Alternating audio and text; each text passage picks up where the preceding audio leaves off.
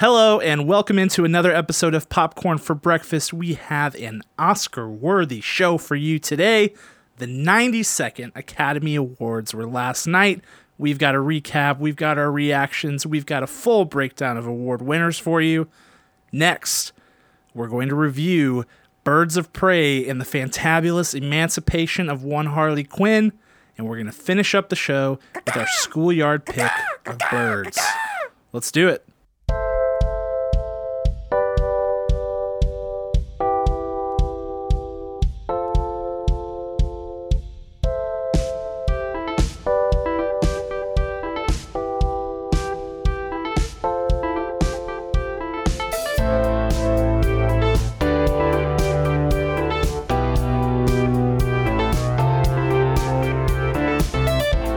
You for joining us on another episode of Popcorn for Breakfast. With me, as always, your co host, Kirk. It's me. It's Kirk. And me, Cam. It's you. I'm your other co host.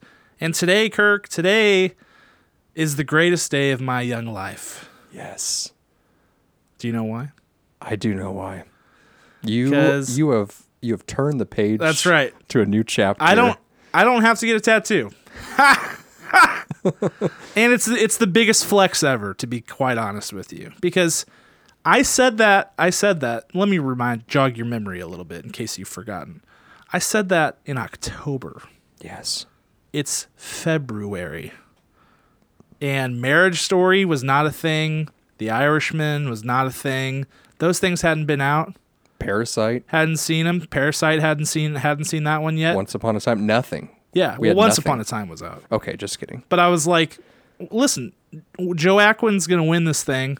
He's going to win it. It's a done deal, and I'll get a tattoo otherwise. And guess what? He pulled it out because he's amazing. I loved recording you. Um, Oh, man. the the immense anxiety to just explosive celebration made me such a happy man. I got kind of lulled to sleep by the whole show. I was expecting to be like super nervous the whole time, but once the show started, I just kind of like, you know, just kind of like fell into my routine, you know, a little bit. Yeah, you forgot it was coming. Right. And then there was that one commercial break where they were like, when we come back, we'll have original song and the award for best actor. And I was like, oh no. and from that point on, I was destroyed. I was just like, I can't, I cannot do it anymore. Yeah. But alas, I was triumphant and here I am. And I don't have to get a tattoo. And I would have gotten it. You know that I would have. Oh, I know. I would have had so much fun recording you getting a tattoo also. Yeah. So I'm really hoping that you will just throw that on the table again sometime. No. No, I, I mean, I can tell you right now, no more tattoo bets. That was horrifying. I saw your wife Jackie this morning and I said, Hey, are you happy that uh, Joaquin won and Cameron doesn't have to get a tattoo? And she's like, He was never going to get that tattoo. Oh, she. as in, as in, she was never going to let you get Yeah, I know, tattoo. I know. She's so full of it. She acts. She she talks a big talk. She's she acts like she's tough. She also said she'd never let me grow a beard. I've had this for like four years. So yeah, let's talk about that. My devious plan that I revealed to you is that I was going to just get a tattoo of a of a black dot mm-hmm. and say that it was an Oscar statue, but that you had to use like a microscope to see it. That it was the tiniest That would have been that would have been awesome. ever. but everyone would have hated me for that. But Yeah. it would have been cool. But hey, it was a good night. It was a triumphant night. Joaquin gave a wacky, wacky speech. Dude, the wackiest. He decided to use his time to tell us about the evils of milk. And I was like, why'd you have to go there, Joaquin? I like milk. Yeah. I like regular cow's milk. And I didn't feel like feeling ashamed of myself in that moment. But it hurt. When I made my bowl of cereal this morning, I got to work and I opened the fridge where the milk was and I just kind of stared at it for a while and I was like, Joaquin. You thought about every word in his speech, know. which The- we won't repeat. I know. It was graphic. It was Ooh. horrifying. It was more graphic than the entire film of the Joker. Yeah, it was. Oh. It, it it shook me just like the Joker did. Shook me straight to my core. Yeah. But uh, so let's let's recap the Oscars a little bit because it was a crazy night in all of the best ways, in my opinion. I thought amazing things were happening left and right, and we we poke fun at Joaquin, but there was one nugget from his speech that I really liked. And here's the other thing: I'm gonna come. I'm gonna back up my boy Joaquin since he did me a solid last night. He saved you. So like I put on for him and then he put on for me by winning and now I'm going to protect him again because people were myself included attacking his speech. I've come full circle. This dude has given like a 100 speeches this season. And he's had some really good ones actually. The ones that weren't televised unfortunately. He had some really good ones. He he's talked about some serious issues. And Joaquin is one of these guys who like walks the walk, you know. Walks the line But um,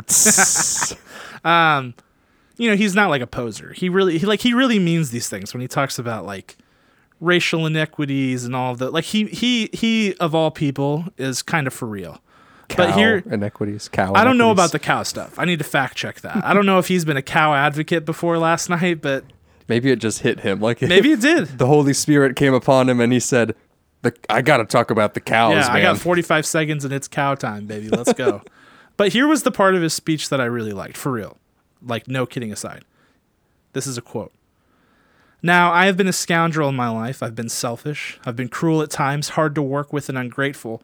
But so many of you in this room have given me a second chance. And I think that's when we're at our best, when we support each other, not when we cancel each other out for past mistakes, but when we help each other to grow, when we educate each other, when we guide each other toward redemption.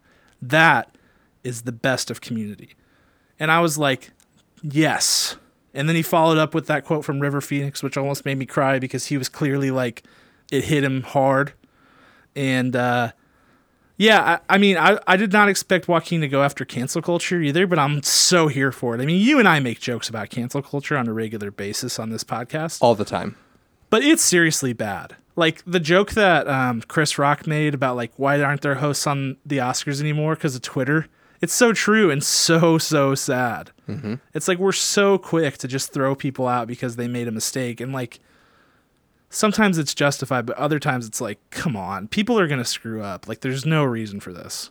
Yeah, it's very true. Um, yeah, there was cancel culture going on through Chris Rock's speech and through Steve Yeah. Martin's speech and other big moments of the night that didn't. Oh, the Shia LaBeouf thing. The Shia LaBeouf. Don't LaBeouf even get me started on that, dude. I wanted to go after them as soon as I saw that he was trending. I was like, "That's weird."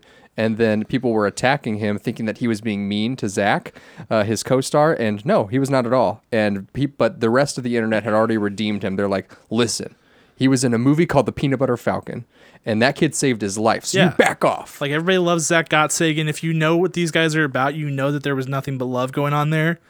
And they were just stressed out. Like they're both uncomfortable. That Yeah. that is an uncomfortable thing for Shia. Um, I saw that the director for Honey Boy came to his defense, and I was very happy. And she was like, "Listen, for those who are uneducated and are taking shots at a guy who really doesn't deserve it right now, like Shia, just Shia, was offered the honor of presenting at the Oscars.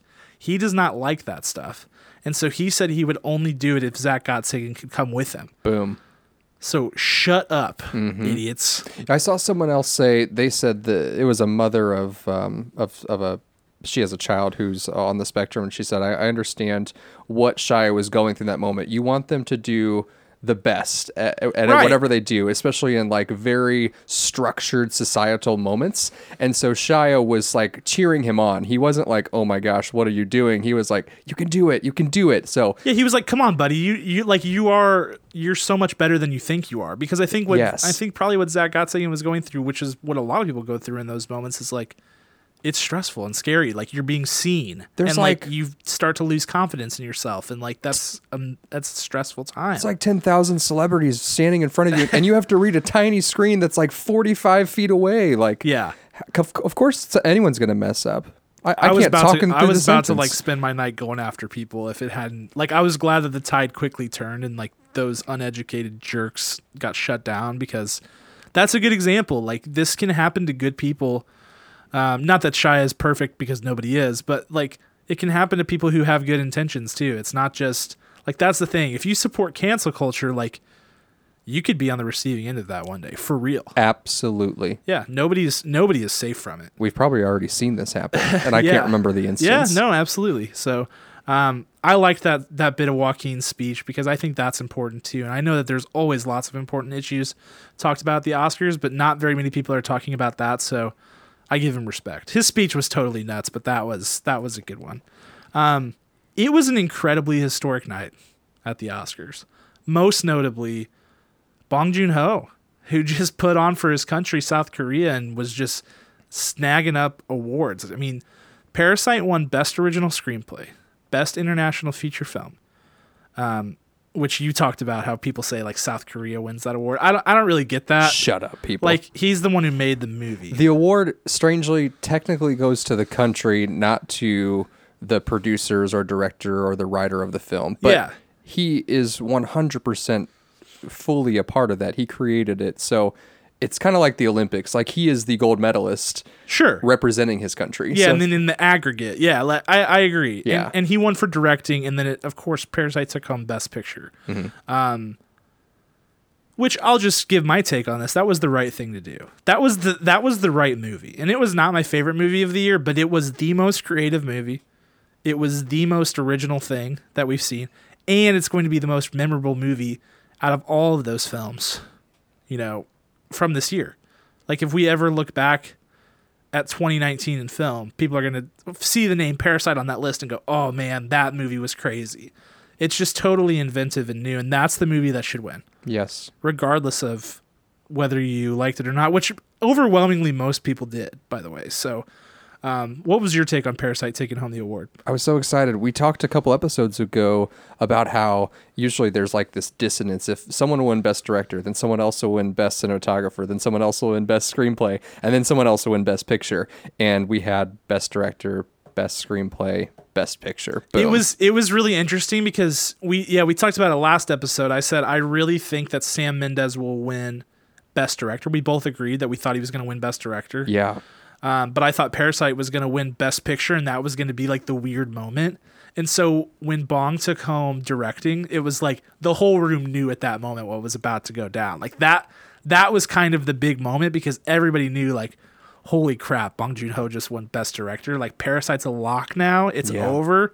Um, cool moment. It was a really cool moment, and he was clearly stoked and not expecting it at all, which was also awesome. And the fact that he had to give four different speeches last night, and, and No. he, they were all different, and they were all funny, and they were all elegant. He's he's incredible. Yeah, yeah, he's great. Um, South Korea entered entered the night with zero Oscars and walked away with four. So Tying Mr. Walt Disney. yeah, That's insane. that's insane. And I, I said it on Facebook too, but like Walt would be stoked to share, you know, that honor with with Bong Joon Ho, who's such an amazing creator and just out of the box thinker. It's it's awesome, and he's just getting started too. Yeah. I mean, all this guy does is make good movies, just flat out. Um, and I have no reason to believe that he's going to stop. And he's going to have more money behind him now. It's going to be awesome. I mean, it's going to be like Alfonso Inarritu or Alfonso or um, sorry, Al, Alejandro Inarritu and Yep. Alfonso Cuarón. That's where I'm getting mixed up. Both of those guys, you know, made these big, awesome movies, and then all of a sudden, all this money started flying their way, and they just kept cranking out good stuff, and they still are. So, um, it's great. It, this is this is what the Oscars is good for. Is like finding creators who wouldn't get the clout. Like that's that's when they're at their best. And honestly, like I was almost like scheduled tweet. I'm gonna be mad about something because I usually am at the Oscars. Like there's usually something to rage about. Um, but I felt like they did everything right last night. Yeah, I really there were there were times when I was hopeful that it would go another way. Like I really wanted ScarJo to win over Laura Dern. Yep. I'm over it. It's fine. I'm um, I'm gonna live. But I wasn't mad because Laura Dern still did, did a great job. Yeah. There wasn't any undeserving award. I That's would right. Say. That's right. Anytime there was somebody who won who you didn't think was going to, you're like, ah, they still deserve it because it was just a great year for film. Yes. and just like I know that there some of the nominees, you know, we'd rather have people here and there and whatever, but like out of the slate that we were given, I thought that there was a really fair and excellent job done. Um, here's a topic for you: streaming bias. Streaming bias, Kirk. Let me share a little factoid with you. Um, Netflix entered the night with 24 nominations. insane. That's up from 15 last year, eight the year before that. In 2018, they had eight nominations and one win. In 2019, 15 nominations and three wins. Last night, 24 nominations and two wins. Wow. Those stats come courtesy of Sean Fennessey from The Ringer. Um, two two awards, and one was Laura Dern, and the other was the documentary. So not The Irishman. It was the documentary American Factory.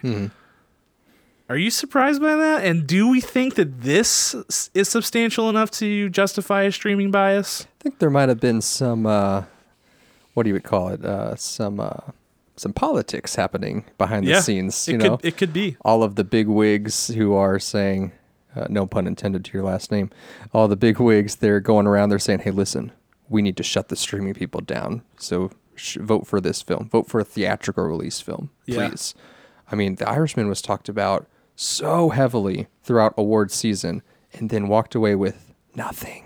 Yeah, I know. Nada. I mean, for for the majority of award season, I feel like it was the best picture frontrunner. Yes. You know, like all of the odds makers were slating it at the top, and then over the last month, it just really started to shift mm-hmm. to 1917, and then that didn't even take home the award. I don't know. It's it's interesting. I think I need one more award cycle of similar behavior before I'm like, okay, this is a conspiracy because I just don't have a great argument for it yet. Mm-hmm. Like, I get that there's an establishment in place and that there's probably more money to be made off of distribution and all of those things whenever it's not just Netflix.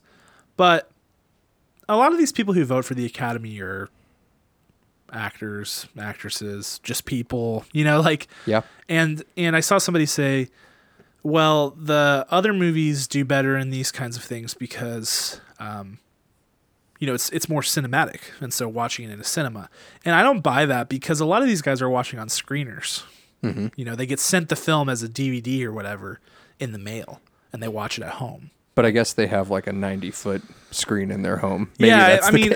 I mean, like if if it truly was that you could only see certain ones in theaters and you could only see ones at home, I would buy that because I talked about that. We've talked about that a lot. You know, like how it's hard to watch a movie at home. It's not as good of an experience because you're not as locked in. yes. Um, but that's not what's happening in these instances. You know, um, it's very. interesting. I'll say that it's interesting. It's interesting. I'm starting to come around on that theory, but I, I, don't, I, I can know see yet. Scorsese with like a black mask, like, "Hey, uh, hey, you there over, Mr. Spielberg? Let's talk about the votes tonight." But wouldn't you think that like Scorsese would be the guy that would like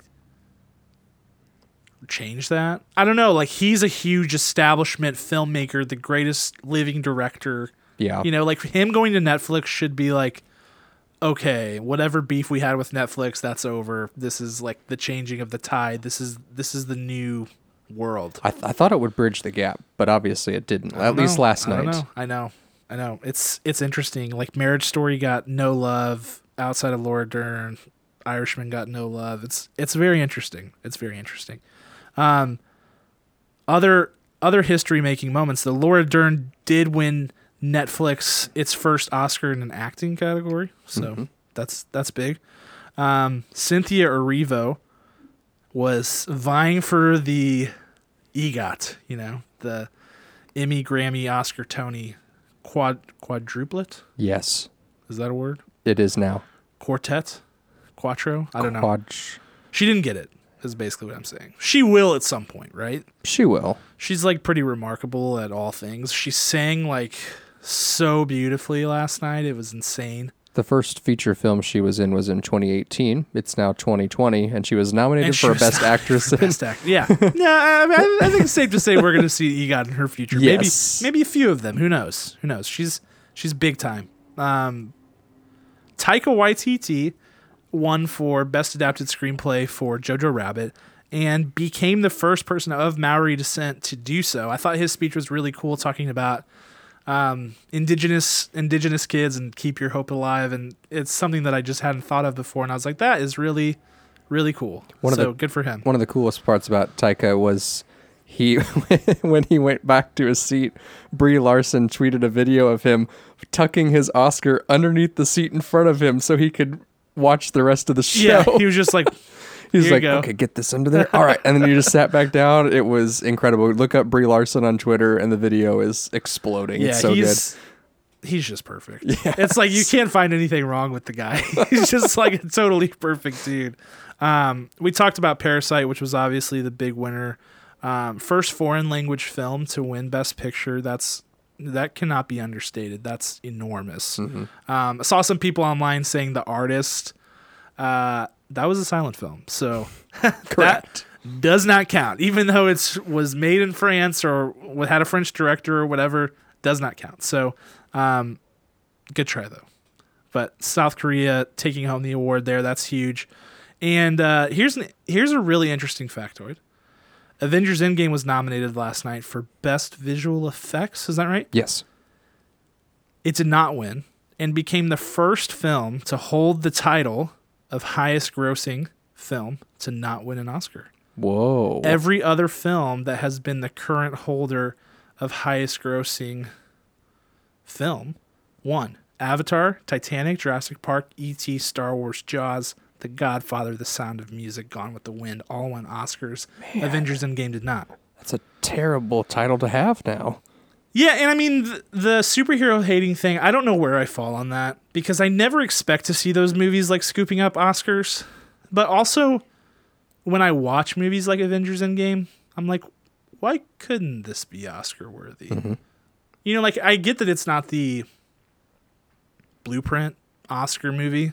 Yeah. It's not like it's not like Judy, which is a movie that's like designed to win Oscars or Ford versus Ferrari or something. Like it's it's different, but like why not? Yeah, they're not they're not uh, complete reflections of the human behavior. Right. They are uh, hyper extended steroids, supernatural stuff. Yeah, just like sensory overload. Yeah. Yeah, but they were all most of them were done really well. So Yeah, really good storytelling. great acting. Well acted. give credit where credit is due. I agree. I mean, if we think about you know what the blueprint is, right? So Parasite technically is not the blueprint because No, I don't think so either. it's not a horror film by any means, but it is chilling. Um, you know, Silence of the Lambs broke that mold years and years ago as yeah, well. Yeah, you're right. So that's what I kind of thought when when this started winning all these awards. I was like, so that's a really really good point. Is is how not a best picture not like I don't that's I'm phrasing that horribly, but like how this one doesn't fit the mold. out of the box. Yeah, it's um the Oscars kind of does this. It's like a correction. Like once every few years a movie comes along that wins that's not like the typical Oscar film. And we were kind of in need of a correction because like Green Book won. You great movie, but you can see why that one wins best picture. We had a few in a row where like you were getting like, okay, I can see why that one best picture, but I don't necessarily agree. And then something like Parasite or like No Country for Old Men or like The Silence of the Lambs wins. That's just like this totally outside of the box. Like it has to win because it's just screaming, look at me, look how awesome I am. Um, I'll be interested to see how this factors into future years because this was honestly the first time in recent memory I can remember watching the Oscars and not being super ticked off about something afterwards. Yeah, the whole thing. It was it was as expected, which you like little surprises, but you don't like annoying surprises. Right, like that person should not have won. Yeah. so Yeah, I saw people nice. getting super mad. I, I saw a podcast that will remain nameless because I'm not going to shame another- name them. I'm not going to shame another podcast because I wouldn't want anybody to do that to me. But they were like trashing Renee Zellweger and like, why is she winning? And I was like, what? And their reasons were it's a bad movie. She gives weird speeches. They literally said that. She gives weird speeches and um her perform she's just a famous person acting as another famous person. And I was like, well, none of those are good reasons. I mean, Judy is an objectively pretty good movie. It's not like the greatest movie ever. It has some issues, but like it checks a lot of boxes that good movies should check. Yeah. Renee Zellweger gave a great performance regardless of who she was being. Why does that factor in? And why in the world would speech giving quality like is that on the rubric when you vote for best best actor? No. Uh, speech proficiency. No. Like shut up. I don't know. That- also, she's two for four on Oscar nominations to win. So claiming that she's not a good actress, sit down. yeah, she's fantastic. I, I don't know. And and it's I mean, as I get mad about some of these movie takes, it's not super flattering to get like big mad about stuff as petty as movies. like I, I like to think that on this show we don't get that angry about stuff very often. We just kind of like pal around and I just get mad give at, our takes. at dumb opinions, and that is Yeah. a dumb opinion. I don't know. That was the one I was like cringing so hard whenever I watched that video because I'm like, why are we attacking Renee Zellweger? She did a great job. I don't understand. So what if you didn't like the movie? That I don't know. Anyway, had to throw that in there. Mm-hmm. Anything else we're missing from the Oscars? I mean, Roger Deakins won for the second time in three years. That's pretty cool. He's a baller, shot caller. Um, yeah, I mean, it, it was it was pretty good. The cats thing. Oh my gosh. We'll talk about the cats thing. Um, I'm I'm anti no host. I want I want hosts in the future. How could they go through rehearsals and see Steve Martin and Chris Rock get up there and not restructure the entire show? I know They were hilarious together. they basically gave the de facto monologue. Yeah. and it was awesome. Um, I want to see like a Netflix special of those two tag oh yeah, teaming. I mean it's it'd be great. Uh, uh, Kristen Wiig and Maya Rudolph were hilarious. Um, Will Ferrell and Julia Louis Dreyfus were hilarious. And then I think you know Rebel Wilson and James Corden coming out in character as the cats. I mean it's hilarious. It's They, just start, they started stuff. hitting the microphone as they were batting it like cats, and oh, I was dead. They did it for like thirty straight for so seconds. like I thought they were gonna break the mic. The and no- sound engineer had to have been like, "I hate everything. Why is this happening on my stage?" it was so great. Um, That brings us into what's popping actually. On on that topic, the v- Visual Effects Society. This is a thing. Did you know this, Kirk? Sounds like The, a cult. The Visual Effects Society um, was not pleased with their statements last night, saying their the quote. I'll I'll actually paraphrase. I won't say as the quote. They basically said, "As actors in the movie Cats, we know how important it is to have good visual effects," and everybody laughed. Yes. Um, that was kind of like their opening line. Um, the Visual Effects Society was not not pleased, and they clapped back in a major, major way in an official statement this morning. oh. And they basically slammed Cats for having a terribly written story and being poorly directed, and that n- no amount of visual effects could have saved that movie. I was like, dang. Did Andrew Lloyd Webber clap back yet? I don't know. I don't know. Andrew Lloyd Webber has 24 hours to respond. and Tom Hooper's probably sitting at home like, crap, now I got to deal with this? Like, I was just sitting at home. Why? Like, why? like everyone hates my movie. I just wanted to move on with yeah, my life. he's like, my life has been a living hellscape ever since December when this movie hit theaters, and now I have to deal with this.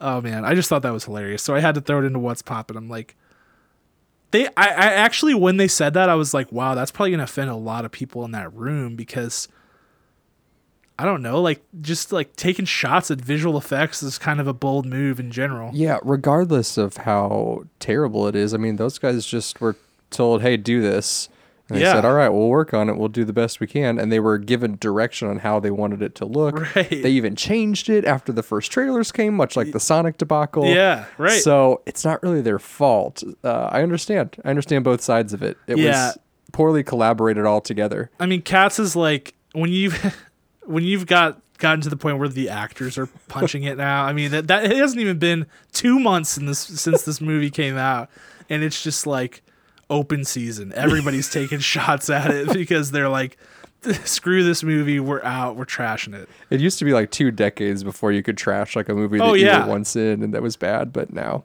No, they're just going for it. open season. Yeah. That's hilarious. Um, more what's popping that's also related to the Oscars. Mark Ruffalo is being considered for the HBO series adaptation of Parasite. So HBO is adapting Parasite into a series for for their network. No idea if this is multiple seasons, if it's a mini series, whatever. Um, Bong Joon Ho is the showrunner. I don't know that he's like the director per se, but he is the showrunner. I mean, it's his story and they're considering Mark Ruffalo. So that leads to all kinds of questions. It's like, is this going to be, which I've kind of been wondering, like, what is the story here? Is it the same story, different family, different country? I mean, if Mark Ruffalo's in it, you would seem to think that this is like the American version right. of Parasite, but I don't know. I'd, I'd rather it just be still in South Korea. They should just do like They should do like a true detective thing where every season it's like a different story. That would be fine. And like that parasite concept, so I don't want to spoil the movie at all, but like the idea of like a parasite could be translated into multiple different ways. And like Bong Joon Ho has already made tons of films about class struggle in South Korea.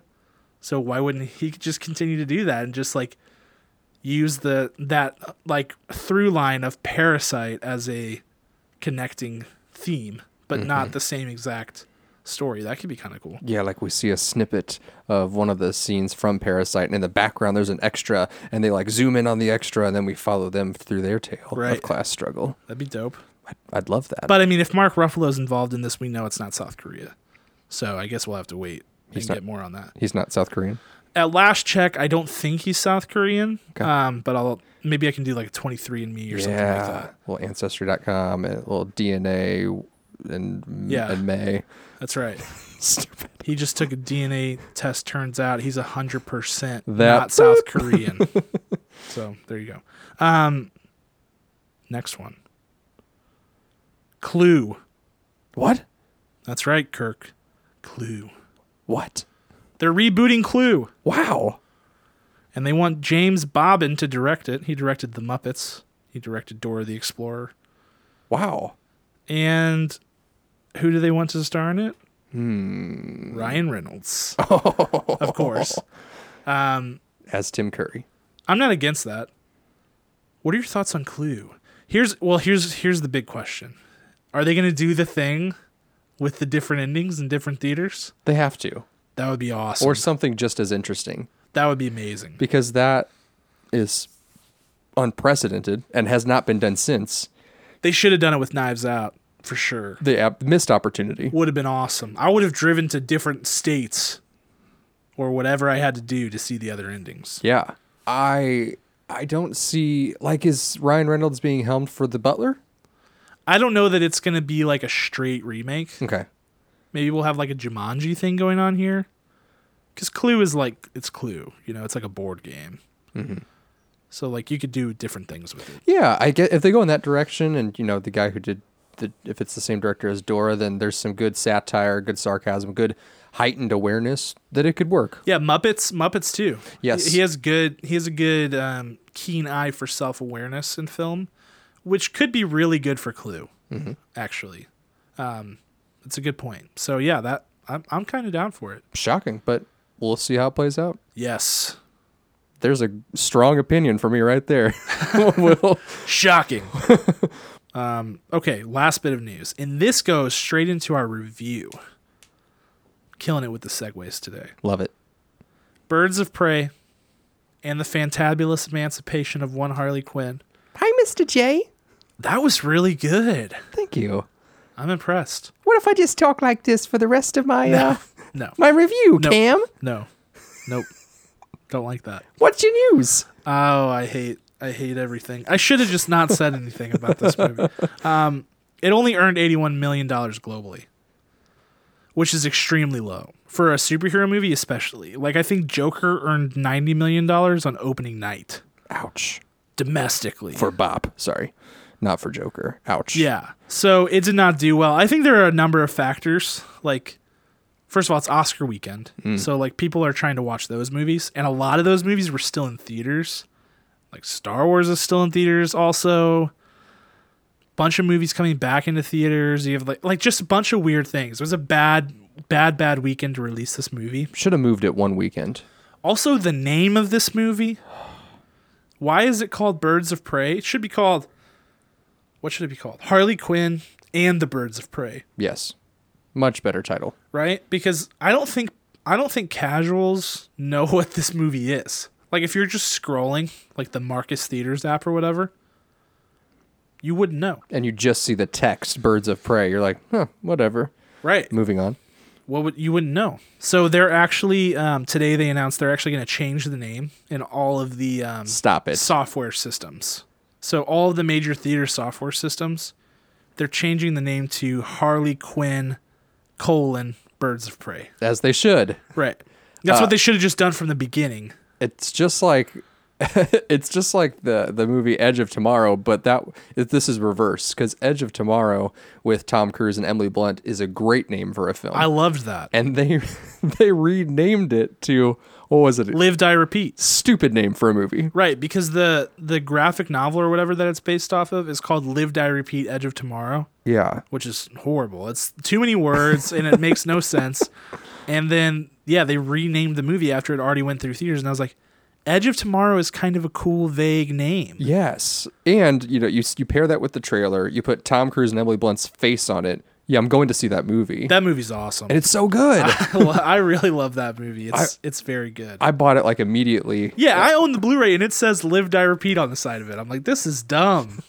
You should you should call the company, uh, the production company, and say, "Hey, I'd like you to reprint this for me." Yeah, this is not the movie that I ordered. I ordered Edge of Tomorrow. Mm-hmm. You see, like ten years later, they'd be like, "What? Who is this?" Um, so let's talk about Birds of Prey. Let's this is it. our this is our review for this week. Um, I get to go first this week Mm-hmm. because you went first last week, so I'll go straight in with my tweet synopsis. Harley and Mr. J have gone their separate ways. Little did Harley know, her newfound freedom comes with a substantial target on her back. When she gets captured by crime lord Black Mask, she makes a deal to get out of a tight spot. Wonderful. We're in a tight spot. Yes, we are. Like, uh, oh, brother, where art thou? Mm-hmm. I say that like 13 times a day. That's probably why I wrote it, because it's just always in my head. Like, that line is always in my head forever. it's gonna creep into all of your a- synopses now. that is a hilarious scene, man. When they're like, when they're in that barn trying to, uh, it's so funny. uh, can I read mine as Harley Quinn? And then I won't do the yes, voice but then that's the end of it. That's it for you. After distancing herself from the Joker, Harley Quinn sets off on an adventure to escape a parade of criminals she previously wronged. Along the way, she meets several other vigilante women on the wrong side of the law looking to reclaim her power in the corrupt city of Gotham. Wow. That it's scary how good you are at that. That actually bothers me. But but Deeply. why is that impressive? Because I'm impersonating a female, I mean, impersonating a comic book character. it's still impressive. it's it's actually very disturbing. I'll take it. Well done. You know what? Uh, this is my audition for any any future Margot Robbie voiceover ADR be work. the- you could be yeah. You could be the backup. You'll just yeah. You're gonna get a call from DC Animation tomorrow, and they're gonna be like, "Hey, listen. So we got this new Joker movie coming out." and you're like, "Perfect." I'm all for it. Perfect. wow, that it it does bother me, but great job. I mean, kudos to you. Um, yeah. So this movie, because I always like to give a synopsis after the tweet synopsis, because it defeats the whole purpose of that portion. Um, it's about Harley Quinn who has broken up. Well, th- the Joker dumped her. Right? We never see the Joker because the Joker is Jared Leto. And nobody wants to see Jared Leto. We don't even see his face. We see the back of his hair. Nobody wants to be a Squidward. That's what that. That's what that is. Um, yeah, we do see the back of his head, don't we?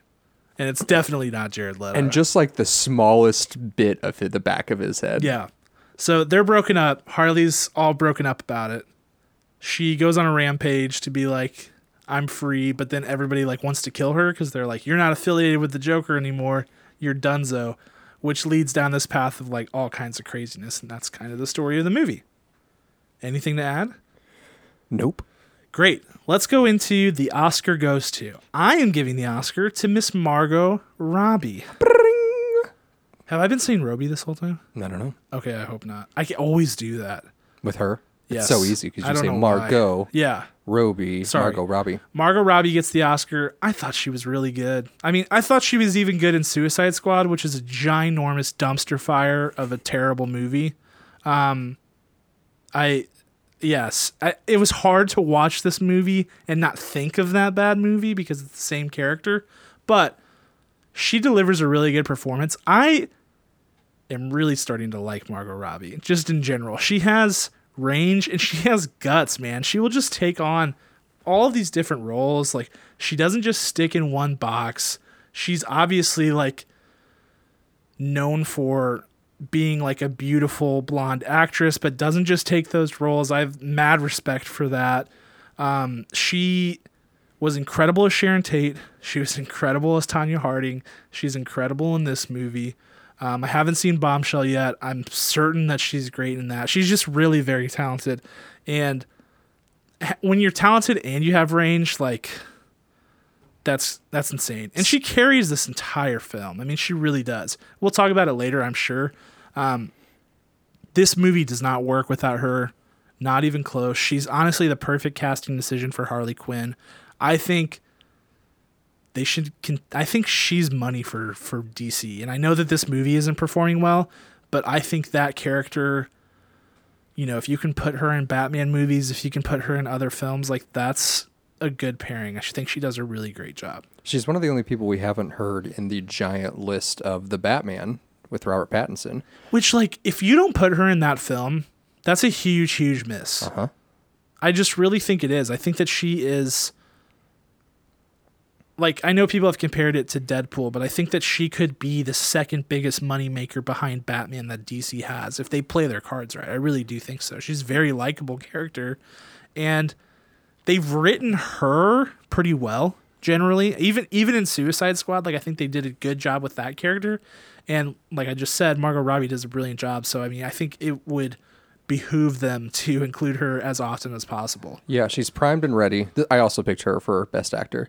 Uh, she's primed and ready. She should be. She could be inserted any moment into the Batman at any beat uh, and enhance the scene because all the other characters, while they're fantastic actors, are just stabilizing their characters. They're Yep. um, whether it is Batman himself, Robert Pattinson, or any of the other various villains coming in. So I think she did an excellent job. Um, sometimes you forget that that's not her real voice because Yeah, it's right. so spot on. Uh, I- there were a couple moments that I didn't like, but I think that was to the writing and not to her. Um, she produced this movie, by the way. She's got a, a company called I think Lucky Chap or something like that. yeah something like that i can't remember exactly And she, this is her her biggest film that her her production company has produced it. I think it was about seventy five million. So at least she made her money back on on the budget for on Yeah. the first weekend. So yeah sure um, I- really can't can't say too much more too much too many bad things about her. She's got some poor choices in movies sometimes. I yeah think, it's true I think she's just saying, "Yeah, I'll do that. Yeah, I'll do that. Yeah, I'll do that," just to get the experience. Even though I don't think she needs it. I think she can pick and choose. I think it's like Robert Downey Jr. Actually, I was thinking about that when I was watching this movie because she does take bad roles, mm-hmm. And I think um, we see Robert Downey Jr. take bad roles because he wants to challenge himself, and he and he does have great range, and so he wants to like get out there. Um, I think that kind of started with like Sherlock Holmes, like he knew that he could be successful doing something outside the box. But like things like Dolittle and some of the other projects he's taken up, like bro, you don't need to be doing that. You're Robert Downey Jr. like, do good projects and, and win awards. Like, you're capable of it. And Margot Robbie's absolutely capable of it. So, yeah, I, I'm with you. Pick better projects for sure. That's that's next on her list. If you're listening, Margot, pick better. Bet on yourself, Margot. That's right. You got it. All right, scene stealer. I'm going with Jurnee Smollett Bell, who played Black Canary. I thought that um, out of the supporting cast, she was really the only one that just kind of sh- kind of popped when she was on screen. She had a very defined character. It was a pretty one-dimensional character in a lot of ways, um, but she really operated within the confines of that character and defined like a really solid character. So that that's good. I think sometimes when you're and I think uh, I'm just gonna say it, the writing in this movie is not great, um, especially from a dialogue perspective. So I think when you talk about like some of the scenes where Margot Robbie didn't get a chance to shine as much, I think it was the writing letting her down. And I think that sometimes whenever like this character could have been more than how they wrote it. Um, but I thought that Jurnee did a great job of just kind of like taking what she was given, making the most out of it. Get she did it with a lot of style, like a lot of pizzazz. She had a very specific like fighting style and the whole thing was just very consistent. And so I thought that I thought that she was good. She was a good flavor to add to the movie, especially in terms of her attitude that she brought. Um, so she's my pick for scene stealer. I think we're gonna have a lot of the same picks for this movie. Oh yeah, yeah. I Probably. also picked Jurnee, Jurnee Smollett Bell, um, aka um, the controversial Jussie Smollett from uh, Empire. They are brother and sister. Oh, really? Oh yeah. Also, AKA Michelle Tanner's BFF on Full House. No. Yeah, bro. Yeah, bro. Whoa. Blew my stinking mind. Also, yeah. Robin Williams' fellow classmate in Jack. Dude, you're dropping some major bombs on me. I might I'm I am the Winona Ryder gif where she's looking around confused I'm like that's me right now. I stared at her the whole. I mean, obviously, because it's the movie. It's the movie theater. Yeah. I was watching her and I was like, "You look so familiar. I'm loving what you're doing. Who are you? What have I seen you in?" Scroll to the bottom of her IMDb list, like I always do with with people I'm trying to figure out who I don't know, and I see Full House. I'm like, wait, 14 episodes, and I'm going through it. It's like, oh my gosh, it's the camping episode. It's the the episode with the dinosaur that they take down because they realize it's this. Dude, she looks exactly the same. right. I'm so shook. I'm So, so, shook. chew on that for a minute. She she was incredible. She had such presence in those roles as a child, and then to see her uh, as as a grown woman and, and take this role on, I thought she was incredible. Uh, I thought she had this air of mystery to her um, before they reveal that she is the Black Canary, uh, which is a famous, uh, fantastic DC character Yep. Before they do that, you're you're just like, what's what's her backstory? What's going on? What are we going to see from her? Um, she uses her real singing voice in this movie. Yeah, And- she sounded great. incredible. What I can't remember what song she sang. Uh, it's a pretty famous song. Can't remember it. That's okay. So she, whatever it is, she was incredible. I, I wouldn't be can't remember it either. surprised. I wouldn't be surprised if she had an album out or something like that. Yeah, she's multifaceted. Yeah.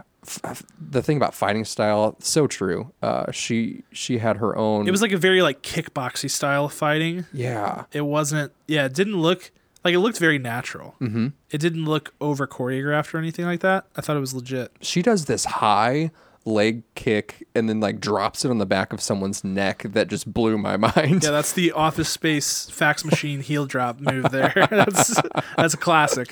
Uh, anyways, if, when you watch this movie, watch Margot, watch Jurnee. I I think we're gonna we're we're rooting for Margot to pick better movies, and I'm rooting for Jurnee to get noticed because she was fantastic. I think she will. I mean, she she really left her mark. I think Ewan McGregor did a good job in this movie too. He, I mean, in my opinion, he did. It, it was a very different role for him, um, and I think the writing was bad. So I I give him a little bit of benefit of the doubt for that.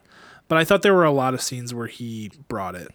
I'll talk personally. about that in director's shoes. Yeah, so I want to go into Showstopper first, and I'm going back to the fight sequences, and not just the fight sequences, but just like any sequences of action and the overall production value. I know that um, at times we've talked about fight choreography. I'm not talking just about that here.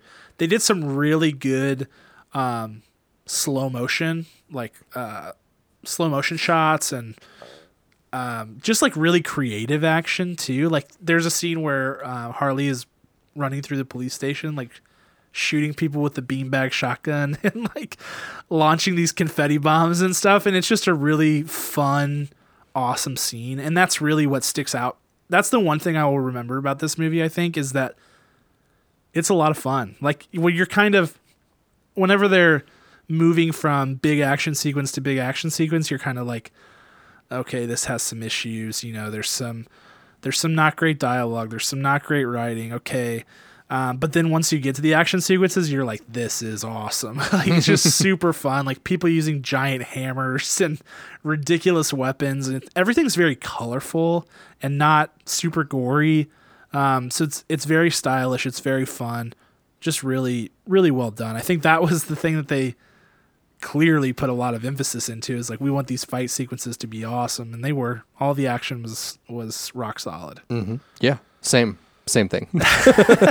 yeah the exact same thing. Uh, I liked how they. One of my favorite things I've talked about it before is when you when a fight choreographer and the actors use found objects. So they're not just using weapons themselves, but they're just grasping at things to take down the enemy. And uh, I can't even remember all the specifics because in every single scene they were grabbing things just like like someone would run into a table and all the things would fly off and they'd grab it they'd hit someone over the head. And it happened so fast that uh, you just couldn't pinpoint all the things. It was it's one of my favorite um, stage combat uh, techniques is found objects taking someone down with whatever you can grab. Yeah. um, and of course when margot picks up her giant mallet whack-a-mole hammer and just starts I know you're kind of waiting for that moment, and you're like, "Oh yeah, destroying people. Uh, yeah that's that's mine. Great." No need to elaborate Moving into director shoes, yeah, we're kind of like it.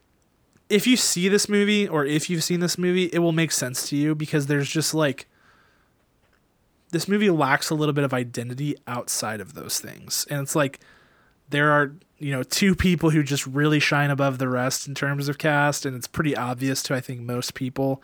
And then from from an actual movie like quality perspective, it's like the action's great, but then everything else, you know, is kind of like mostly forgettable. So my director's shoes, I'm going with the writing, but specifically uh, person to person interaction because that's where it's really weak. I actually think pacing was okay. I think the the beginning is a little bumpy for sure, but ultimately like the plot is cohesive and makes sense end to end. Like where you start and where you end, you're like, okay, you know, and there's good milestones in there. Like so it's it's hard to say that there's a good plot and good pacing, but the writing was bad. But I really do think that the actual dialogue and the words they were using to talk to each other was really choppy. And I think the scenes where there's like extended dialogue between Margot Robbie and another character, I would bet that a lot of that she improv because it's just it's so much better than the rest of the characters when they talk to each other. It just is. So um, that's where I think it it really lags and it's the most notable. There are other things with this movie, like there are some really poor supporting cast members in this movie for sure. Um, specifically, two of the members of the Birds of Prey who are just hard to watch in this movie, and I don't know if it's the writing. it's I not, it's not I, I I'll just say, and you know I don't like to criticize people because it starts to feel personal. But Mary Elizabeth Winstead, I'm just not a fan. Boo. I'm just I'm just not. I can't like. I've now seen her in two bad like two two bad performances in a row, Gemini Man and this, and both times she was really really bad. And so I have to believe that part of that is her and and and this character was even a hard character to be bad as because like it had like they wrote it with very little personality and even still it was drier than it should have i don't know so yeah supporting cast is an issue too um but i do think the biggest drawback is the is the actual dialogue Yeah. Wonderful. I have a laundry list. Let's start. It was inconsistent. Um, they had these flashbacks that weren't executed very well. They kind of mimicked Zombieland, like Kill of the Week. yeah That's how I, how I saw those. I was like, okay, I can get on board it with was this. them trying to do deadpool Okay. it was i mean it, it it felt very derivative in that sense Yeah, and it got it worked about um, about fifty percent. Uh, it was fifty percent effective. Um, so when she does this, there she's got these victims of criminal victims coming after her that made no sense. Sometimes ones that she injured like less than thirty seconds ago in the film itself, and them attacking her felt very forced and barely fit into the overall plot.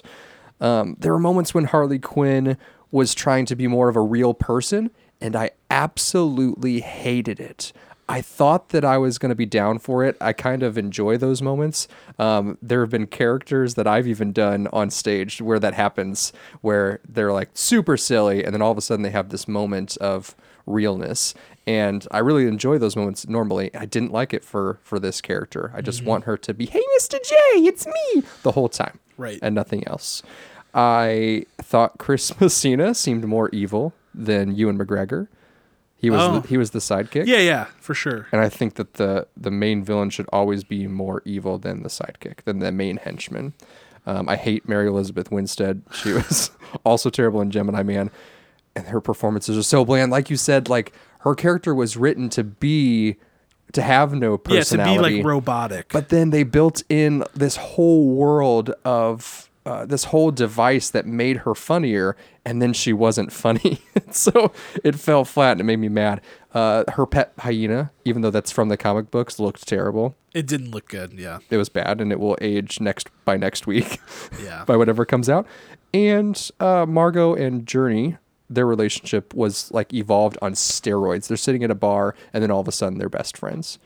So Yeah, Rosie Perez, not good Also either. not good. I think ri- actually, I think she she got so much screen time that it feels like her acting performance had the most negative impact on the film. Just because, like, even though Mary Elizabeth Winstead was bad, like she was not on screen as much, and so it didn't feel as impactful. Whew. And again, you bring up the hyena. yes. DC, figure out the visual effects. Can we talk about the showdown at the end of every single DC showdown? Yes. You know, they're going to fight the bad guy. Too much CGI. And always gray. Yes. Yeah, why was that entire amusement park CGI? You Yes. couldn't build a set. You can't build one set. Build a set. like seriously, it's insane. The only set they The had. entire Justice League movie is in front of a green screen and it's so obvious Mm-hmm. and it looks awful. and you can already see how bad it is just two years later.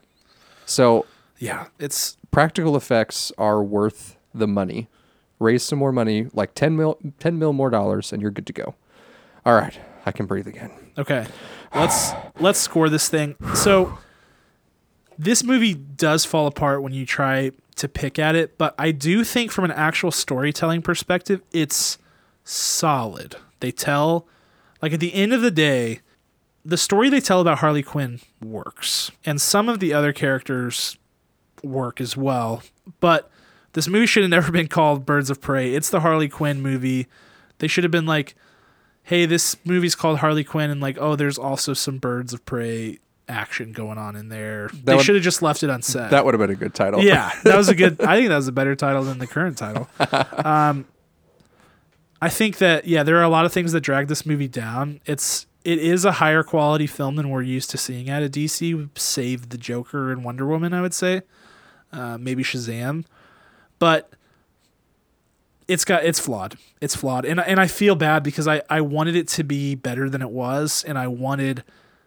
I want Margot Robbie to be successful because she does a great job with this character, and I really like this character, and I think it's good. So I hope that she gets more chances. I think it would have been really smart to do the Suicide Squad reboot first and then this movie because I think that people still have that Suicide Squad movie stuck in their brain when they see this. Um, I mean, how could you not? And then it just leaves a bad taste in your mouth, and you're like, I don't really want to watch that character again because it's associated with that bad movie. Um, I'm giving this a 5.9 out of 10 kernels. All right. They did make one tiny, tiny reference to the Suicide Squad. Did you catch it? Probably not. When she's blowing up the, not blowing up, but when she's with the beanbags in the police station and she reaches over to a wanted ad and she goes, I know that guy. Oh, yeah, that's right. It was the, is his name Jaleel? I can't remember. He was in the Die Hard franchise and he was in um, the Jack Reacher franchise. Yeah, what is that guy's name? He just basically looks like a, a, a human steroid yeah, he's like just a muscle. Personified. yeah. uh, him. So they referenced him. That's it. That's all. Um, I think so far what we've gotten from DC, putting Joker outside of this, uh, outside of the DCEU, because it really is separate from all this stuff. I think Shazam is the best DC movie post the Dark Knight trilogy, at the moment. Oh, That's what I think. yeah. I also love Zachary Levi, so I don't know. That's just me. You're Um, not considering Joker. I, I, I don't want to. It's not. Nope. Yeah, I mean, I think Wonder Woman would be my pick, but I, I'm not as high on Wonder Woman as everybody else is. I will Right. say that. Yep. I'd go Shazam, Wonder Woman, and then I don't know. This, Mm, Maybe. potentially. Maybe. Honestly, maybe. Yeah. Uh, but this one attempted to use comedy plus and uh, plus the R rating to add some oomph, and it definitely did at the beginning of the film. I Mm-hmm. actually did like the beginning, um, but it just ultimately did not get there. I'm gonna go 4.4 kernels. Yeah. Um Yeah, DC's got to figure it out. I really thought this was it. I really thought Joker was the turning of the tide and I was like, "Hey, you know what?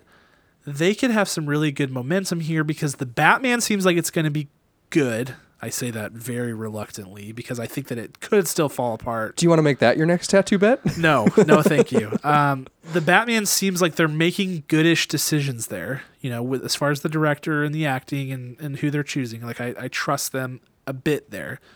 Um, Wonder Woman 1984 looks looks good, and the first Wonder Woman was was good. So I was like, man, they could ride this wave. You know, they had Joker, which was good, and then if this movie's good, it just it's just not. It's just not, and it's unfortunate. And I know it's getting better reviews than I would expect from a lot of people. I've read after I watched the movie, I read a lot of my favorite critics and was surprised that at some of their takes. But I think most people go in there expecting it to be hot garbage, and when it's like not, they're they're pleasantly surprised and they're like, "Hey, this was actually pretty good." And it is a fun movie, so Yeah. um if you like action, go check it out for sure. It's it's fun and and I think it's worth watching just because Margot Robbie does such a great job. So I mean, I I did not at all leave the theater like I wish I hadn't seen this movie. I, Same. I felt very much like, man, what a missed opportunity. Don't But you get so angry at the I do. potential? I do. I I do because I love DC Comics. I love reading DC Comics. They're still, they are still to this day better written than Marvel Comics. They just are. And DC has so many good characters and so many good villains. And it's like, please pull it together. I'm begging you. You're killing my favorite superheroes. Like, ah, it's it, it, it's frustrating. It is because I love these guys, and they have such good source material. Like, make a good movie.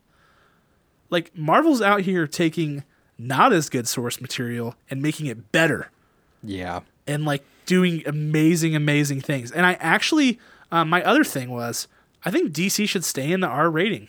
I think that's their wheelhouse. Yeah. They can diff- They can be totally differentiated from Marvel that way. You can make money that way, as we saw with Joker. I think maybe hang out there and and do the R rating thing. It, it could work. Yeah. Play it out for a little while. Yeah. So I don't know.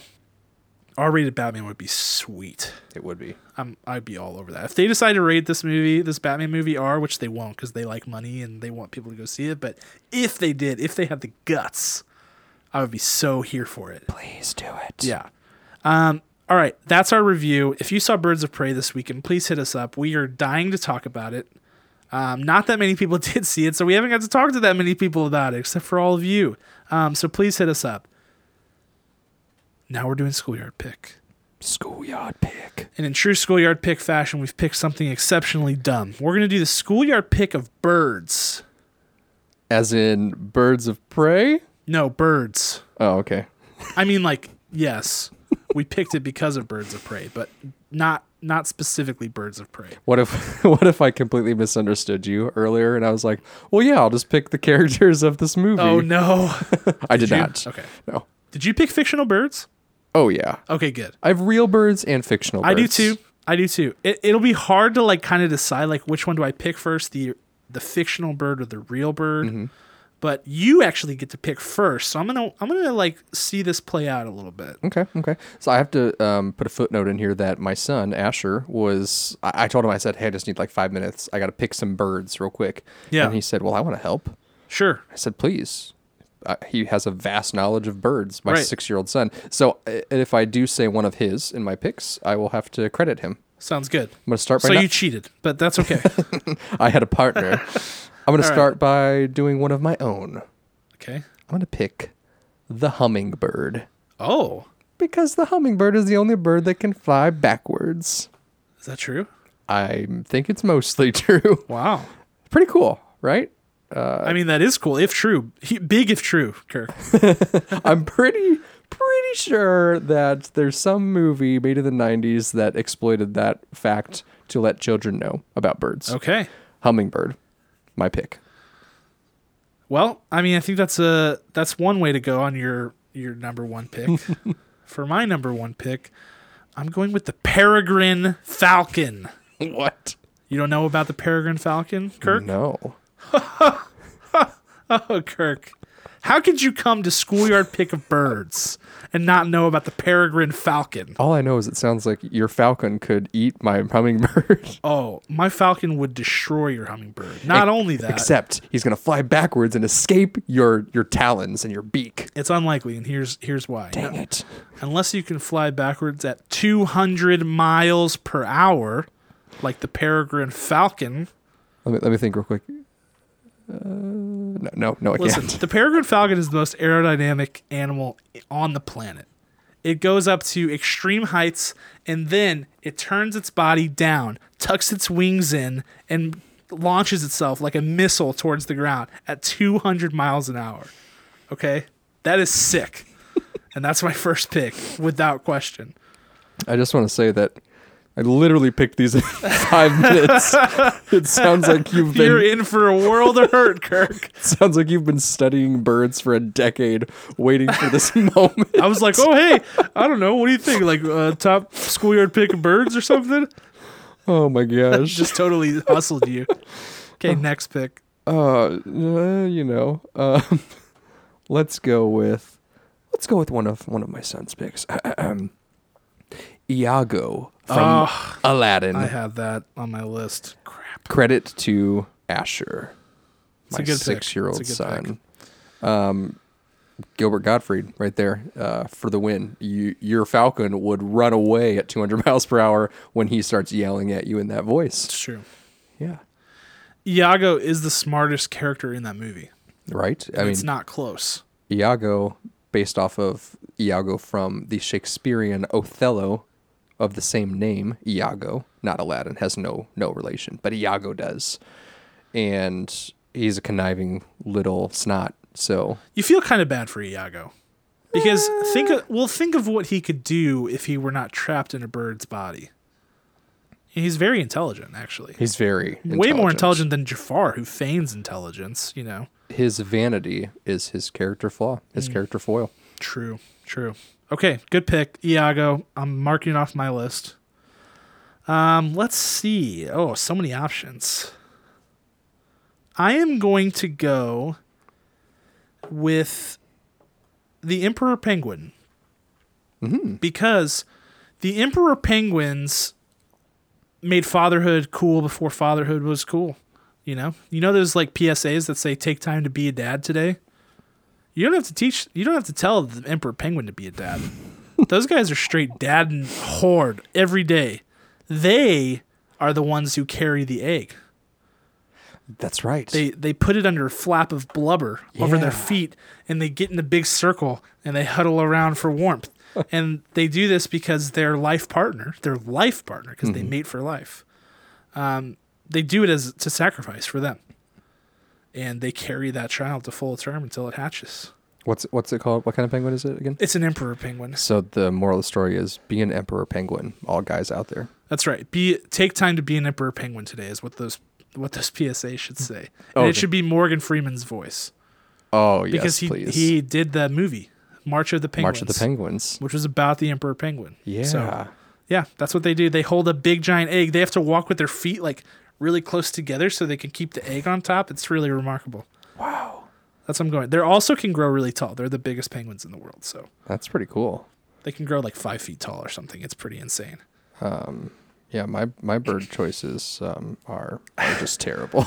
Well, are just terrible. Sorry about you. Uh, not Asher's, but mine. Asher did a good job. A really job. was a great pick. It was. I- I'm just gonna go keep going strong with his picks. We're gonna go Zazu from the Lion King. Uh, I've got a lovely box of coconuts, diddly diddly. Uh, Zazu, he can talk himself out of any, any, any situation. He almost died like six times in The Lion King. Sometimes by accident, and sometimes he was because he was targeted. Uh, but don't let that little, don't let that little guy fool you, because he is the brains of the conniving and the uh, he's like the filibuster of the Lion Kingdom. mm, He's gonna, he's gonna wear you down. that's it's it's true. And- he, he's worthwhile. and then he's going to sneak away when you least expect it. He's going to distract you. Zazu. It's a good pick. I have no fact, actual fact. no, you're just making it up as you go. I respect it though. I respect the hustle. It's good. Um, I am going with the Raven. Yes. Little known fact ravens are among the smartest animals in the world. I'm not talking smartest birds, they're way beyond that. Hmm. Ravens and crows, they're next level. They're like monkey dolphin smart, okay? They're like almost as smart as humans. Ravens can migrate and come back to the same bush a year later. What? Yes, that's right.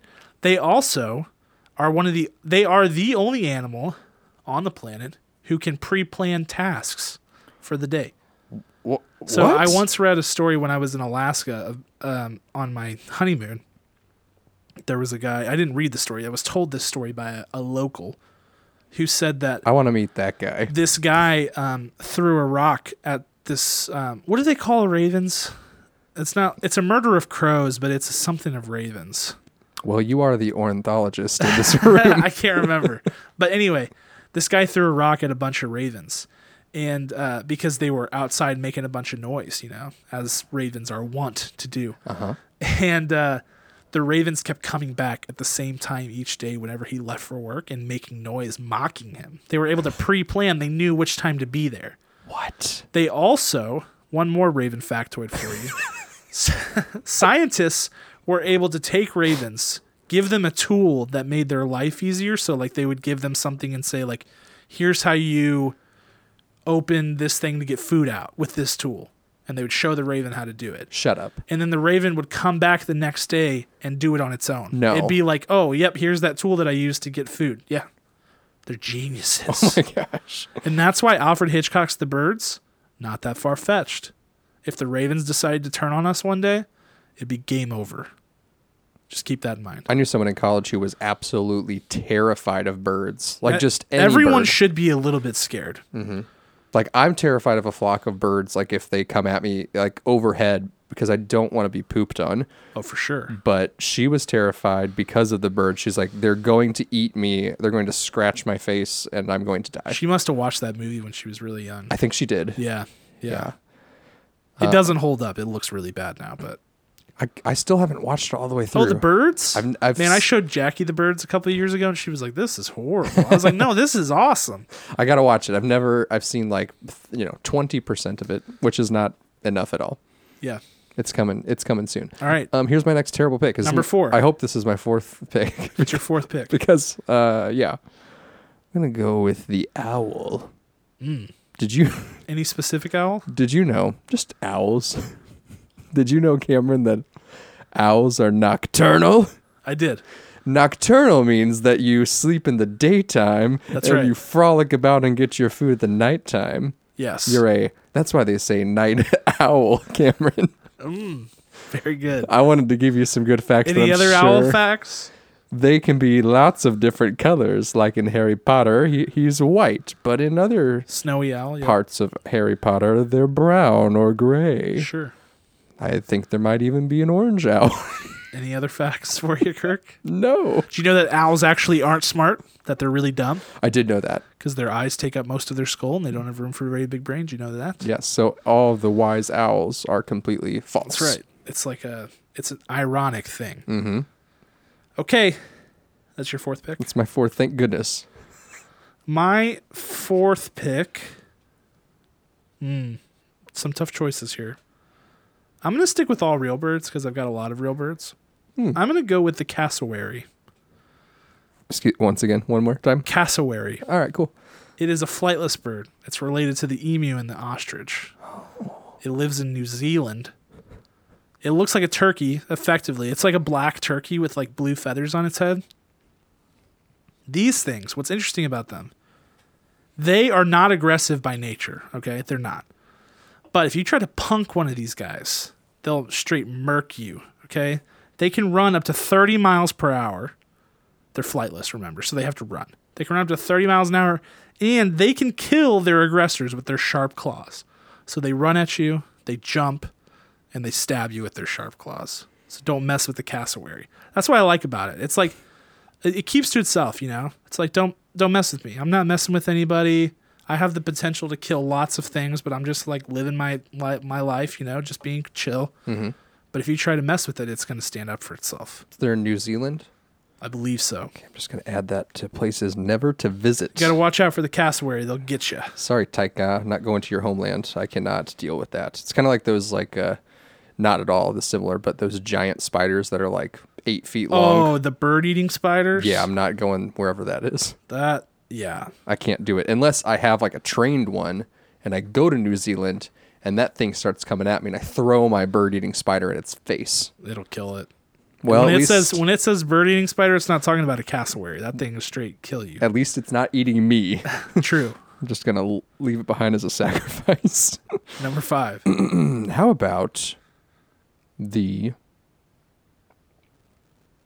the scuttle from Little Mermaid? Boo. That's a terrible pick. Scuttle sucks. Because the because the rest of my birds have been outstanding choices. Scuttle is the worst animated bird you've chosen, though. Big time. However, if you think about the Little Mermaid ride and you see Scuttle at the end of it at Disney World, it's just kind of like, oh, there's Scuttle. There he is. Look at him. Yeah, I mean, he's cute because he's so stupid. You're like, look how dumb Scuttle is. Well, I identify greatly. He's like calling things dingle hoppers. He like acts like he knows what things are and he doesn't. And I don't I don't know, man. I just I just wanted to get through my list because I was obviously very unprepared. Well, great pick. is this payback because I did so well on the Oscar versus? Though I have to say, that game must be easier than it actually is because Jackie listened to it with me and got every single one right. She was like saying Wow. before you did and got all of them. I'm like, what? How? this is stupid. Like, why is everybody so good at this game? Mm. I don't get it. I've listened back to it like four times. I'm like, I don't understand how you hear these words and you're like, yeah, Oscar, award Yeah, I'm like, what? Based on what? based on knowledge. Yeah. Well, anyway, maybe this is payback for that. What I I just prepared. You know, we said we're doing the schoolyard pick of birds. I was like, I'm gonna go learn some bird facts. I forgive you. Okay, last one. Tough choice here. Tough choice. I'm gonna go with a California condor. And that may mm. seem like an odd choice because condors are absolutely hideous in every way. They're some of the ugliest birds Looking it up right now. on this planet. They're so so ugly. But the condor is the largest bird in North America, flying bird. It has That's a wingspan of up to 10 feet. And what, what I really like about the condor is that it's one of the great success stories of conservationism because in 1982 there were only 23 living condors in the United States of America. They were big time endangered. They were about to go extinct.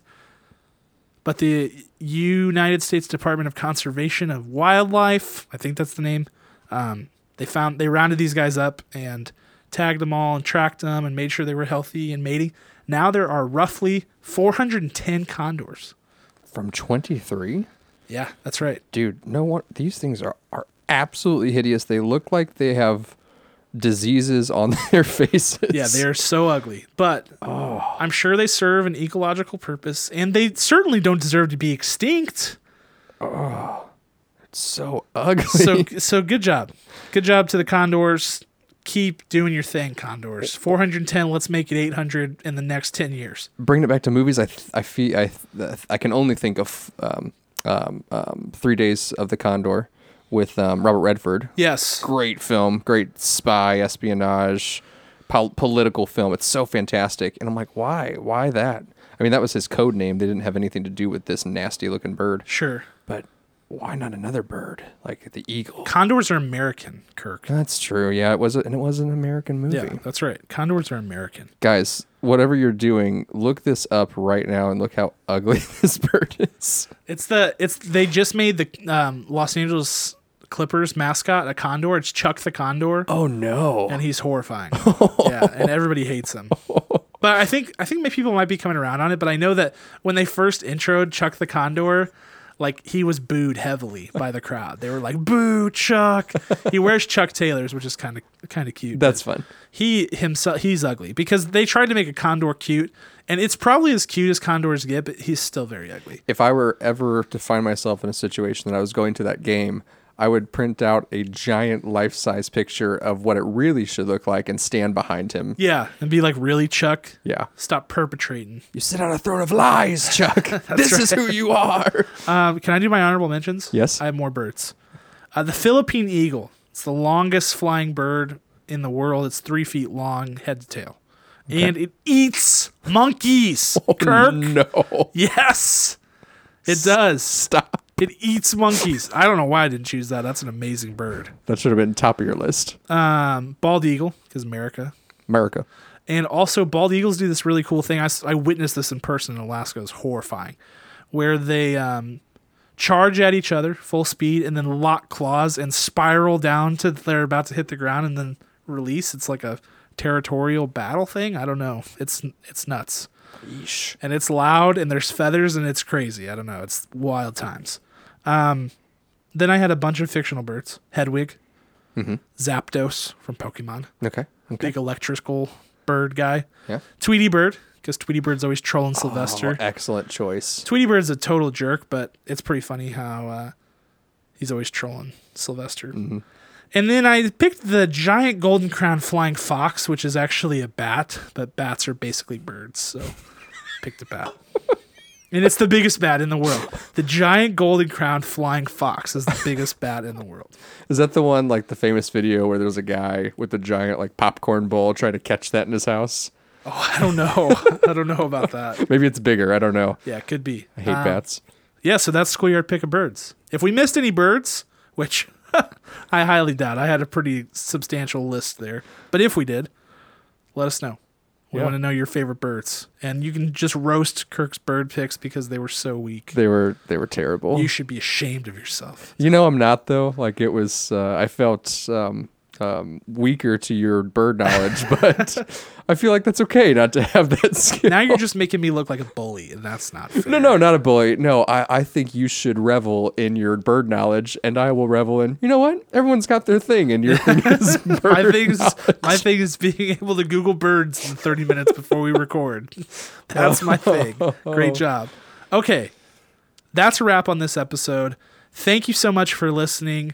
We hope you liked it. If you did like this podcast, please give us a rating and a review on wherever you're listening. We would very much appreciate it. Um, subscribe, download.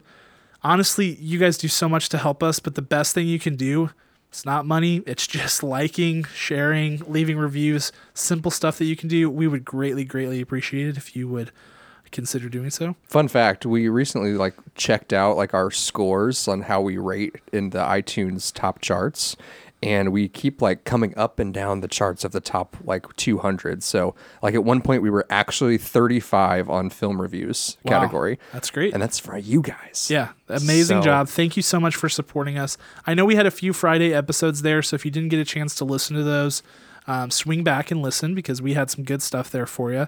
Uh, so we reviewed some Best Picture nominated films. And that is a wrap.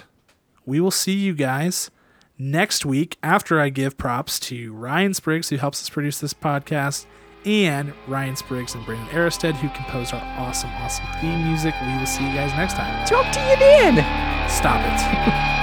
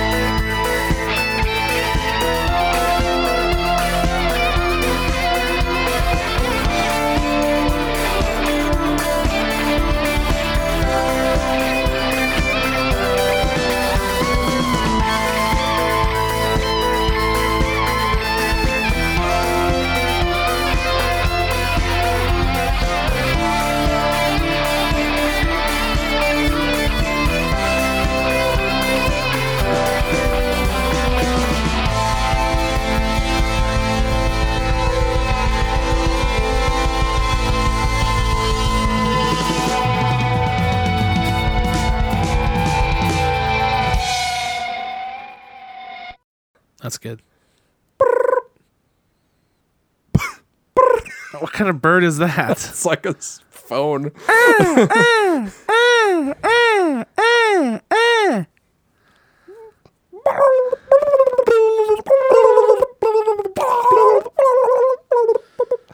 um,